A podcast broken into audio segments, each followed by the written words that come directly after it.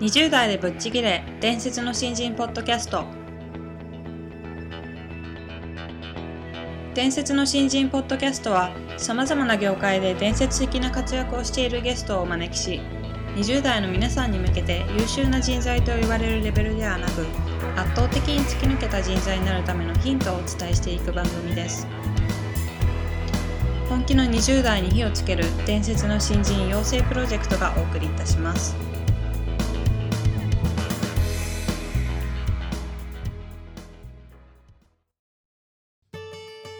皆さんこんにちは。20代でぶっちぎれ伝説の新人ポッドキャストへようこそ。ナビゲーターの片井かなです。伝説の新人プロジェクト小宮です。よろしくお願いします。よろしくお願いします、えー今回から新しいゲストをお迎えしてお話を伺っていこうかと思うんですけども、株式会社デリスの代表取締役社長杉浦理太さんです。はい。今回紹介になりますのであのいつも通り簡単に経歴の方をご紹介させていただきたいと思います、杉浦理太さんはフランスの高級ブランドを扱うモエヘネシー・ルイ・ヴィトングループに入社し20代の頃から宣伝広報マネージャーとして活躍。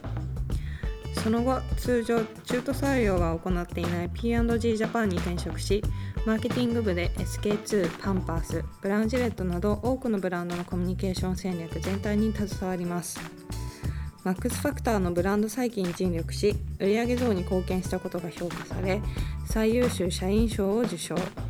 現在は自身が代表取締役社長を務める株式会社デリスでブランド価値プロデューサーとして大手企業での研修や女性マーケットを主としたコンサルティングを手掛けています。企業のパワーブランドパワーピープルの育成サポートをミッションとし P&G で培った仕事で成果を出すノウハウを分かりやすく伝えている著書1年で成果を出す P&G 式10の習慣や頑張りが評価される女性の仕事術など多数の著書を執筆し多くの注目を集めています。はいということであの20代では華やかなブランドの世界で、うんあのご活躍されていた杉浦さんなんですけどもその後 P&G に入社されてはい。すごくそこでのあのノウハウだったりっていうのに感化されたようでして、うん。あの著書なども出していらっしゃるんですけども、はい。あのいろいろお話を伺っていこうと思いますのでよろしくお願いしますよろしくお。願いします。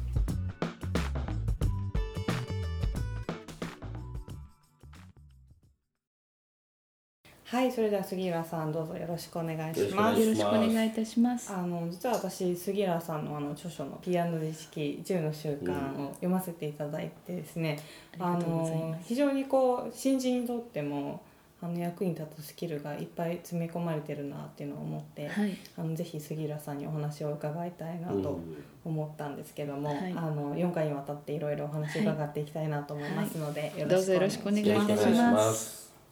であの第1回目の今回は、はい。あのスキルの盗み方が違うというテーマで、はい、えーお話を伺っていこうかと思うんですけども、はい、まああの先ほど経歴でも紹介させていただいたようにあの杉浦さんあの P&G としては珍しい中途採用ではい、あの入社されたということなんですけども、はい、で実際にそこでいろいろ学んだことを今この著書に、はい。あ、の書かれてるわけなんですが、はい、そのそもそも、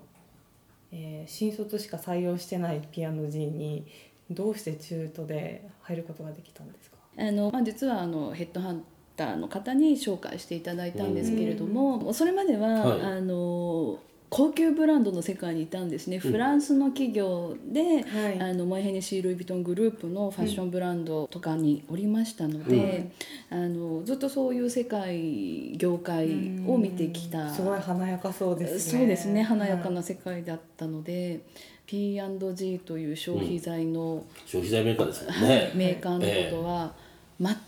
全くというほど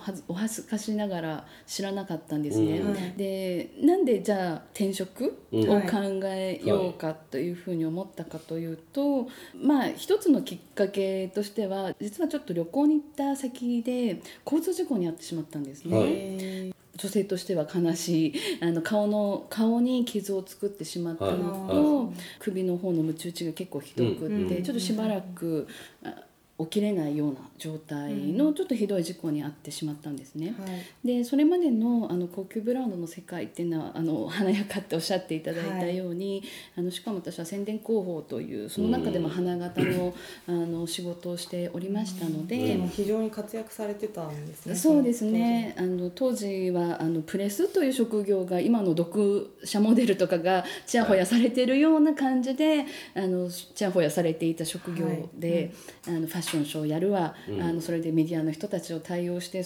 自分がそのまたメディアに出ることもあるみたいなはい。職業だったので、あのやはりその事故があってからもう人前に出るのも怖くなりましたし、あのやはりフランスの出張とかあの海外出張も結構多かったので、はい。ちょっと体力的にもうん。その海外出張っていうのも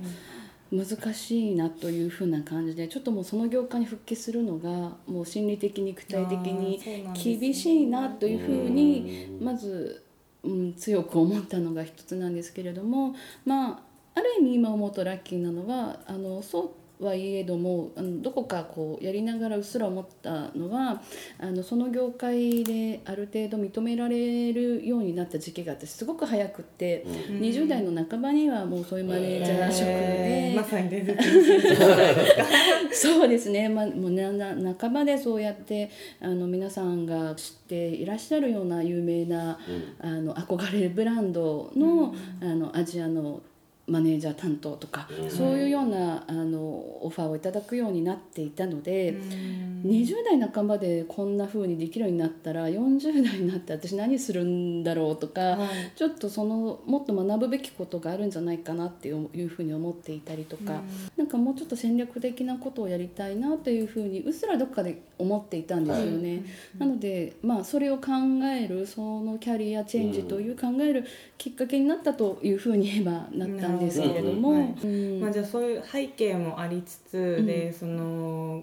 非常にグローバルな P&G に入社されて、このあの著書を読ませていただいても、非常にこう特殊な会社だなっていうのを感じたんですけども、はい。実際どうでした？入社されたあの初日とかちょっと衝撃的なエピソードがあったっていうね。ことが書かれてたんです。いつも私も講演とかでも話す入社15分後の衝撃っていう話をしてるんですけどあの中途採用とかがない会社だったのでお世話係みたいな人が全くいなくって、うん。人事の担当の人もいないみたいな感じだったんですね。はい。でいきなりあのそのオフィスの化粧品のフロアに行ってくださいというふうに言われて、自分の席さえもわからない。はい。でそこにいらっしゃった方に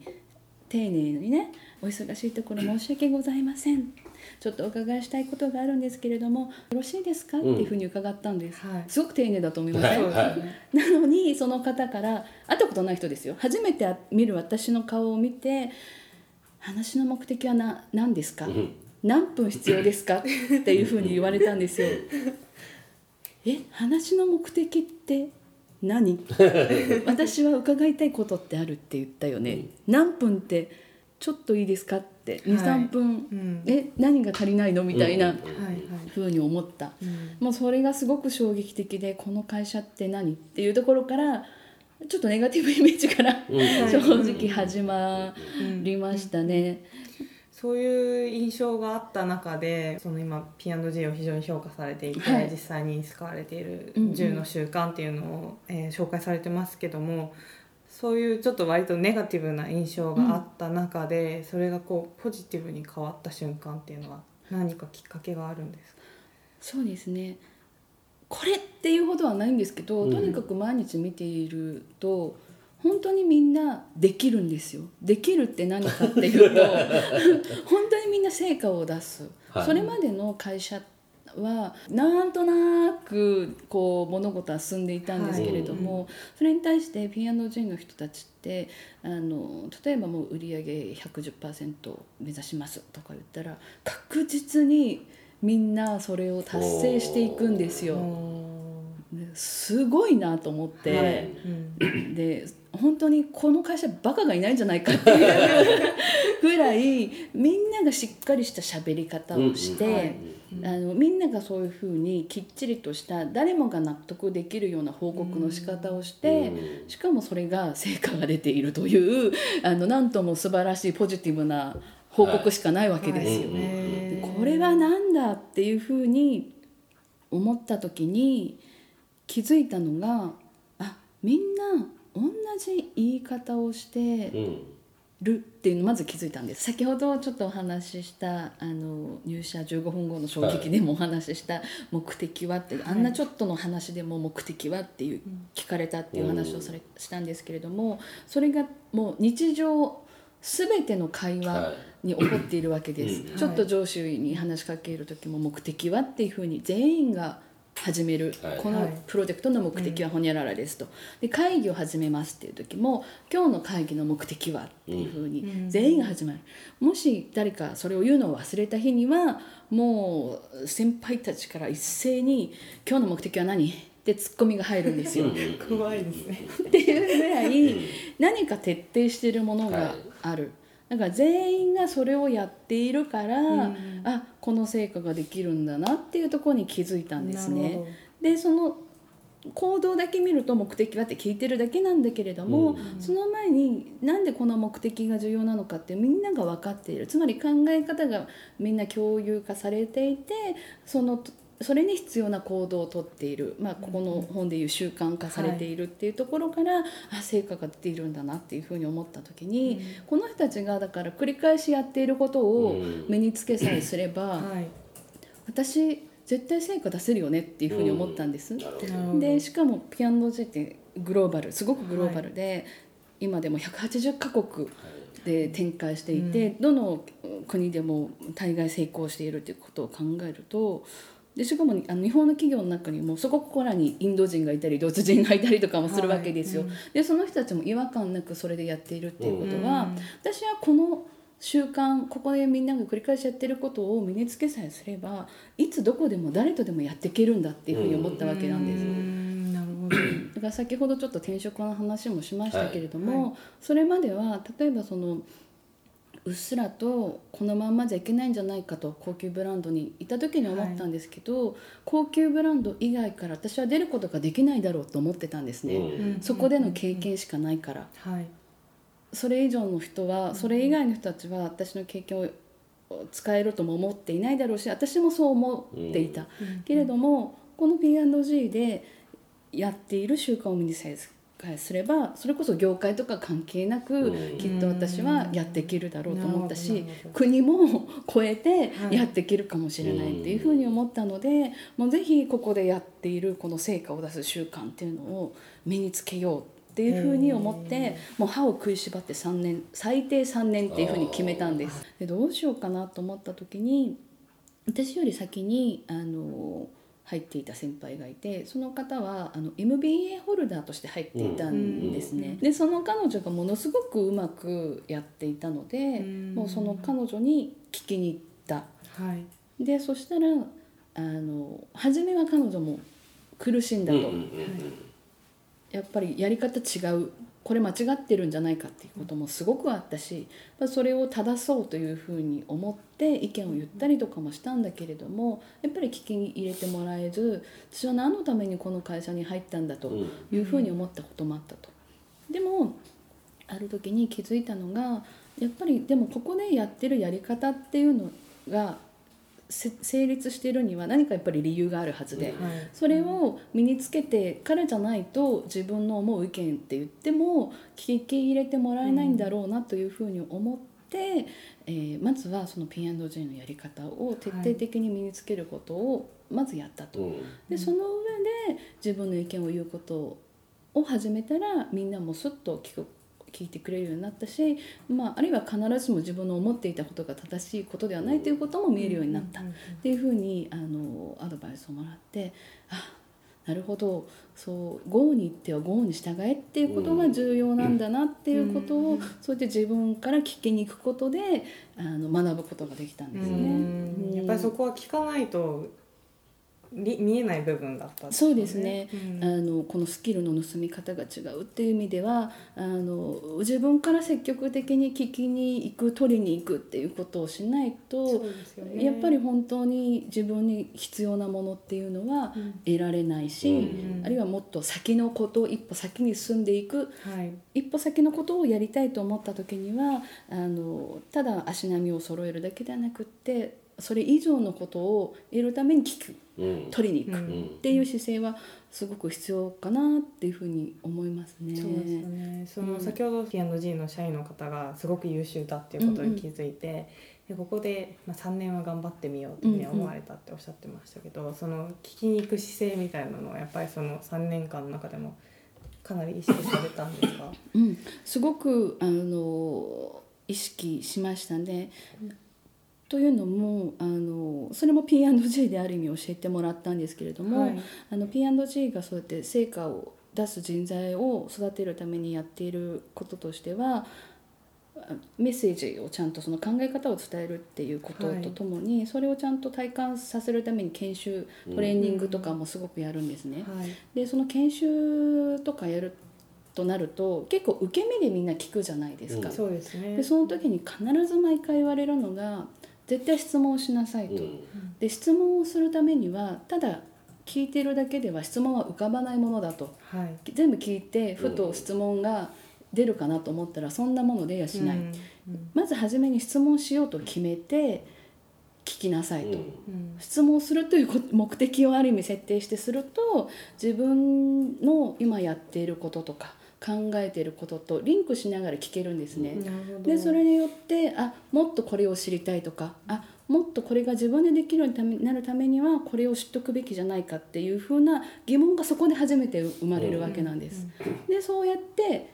聞くと自分が欲しいものであったりとかえー自分が気づかなかったプラスアルファのものが得られるんですね。うんでそういう意味でもぱりスキルの盗み方じゃないんですけれども聞くはい。質問するという意識を常に持つっていうことは、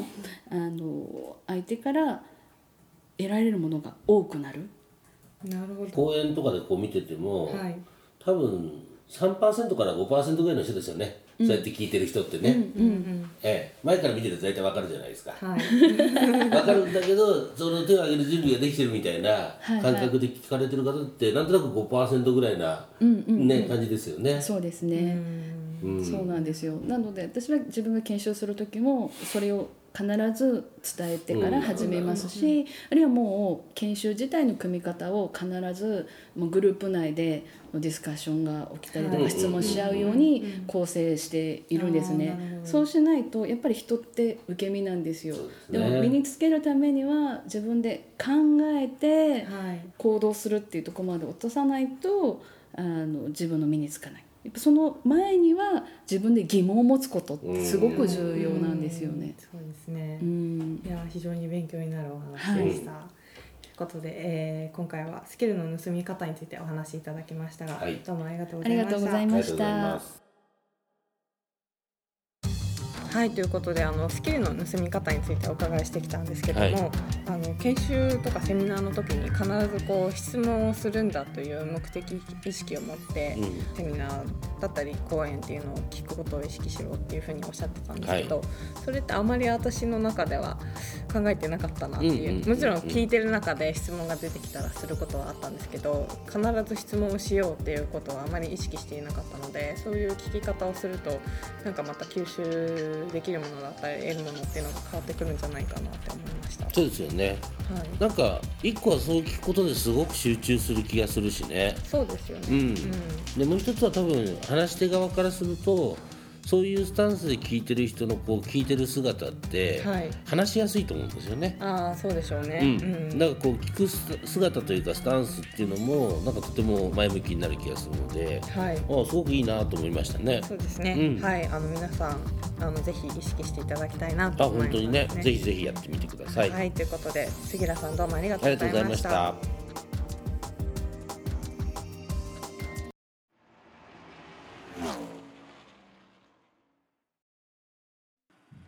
本日のトークはいかがでしたでしょうか？伝説の新人養成プロジェクトのホームページおよびに Facebook ページでは新人時代を誰よりも早く駆け抜けるためのヒントや講座情報など日々更新していますのでぜひ一度ご覧ください。検索キーワードは伝説の新人です。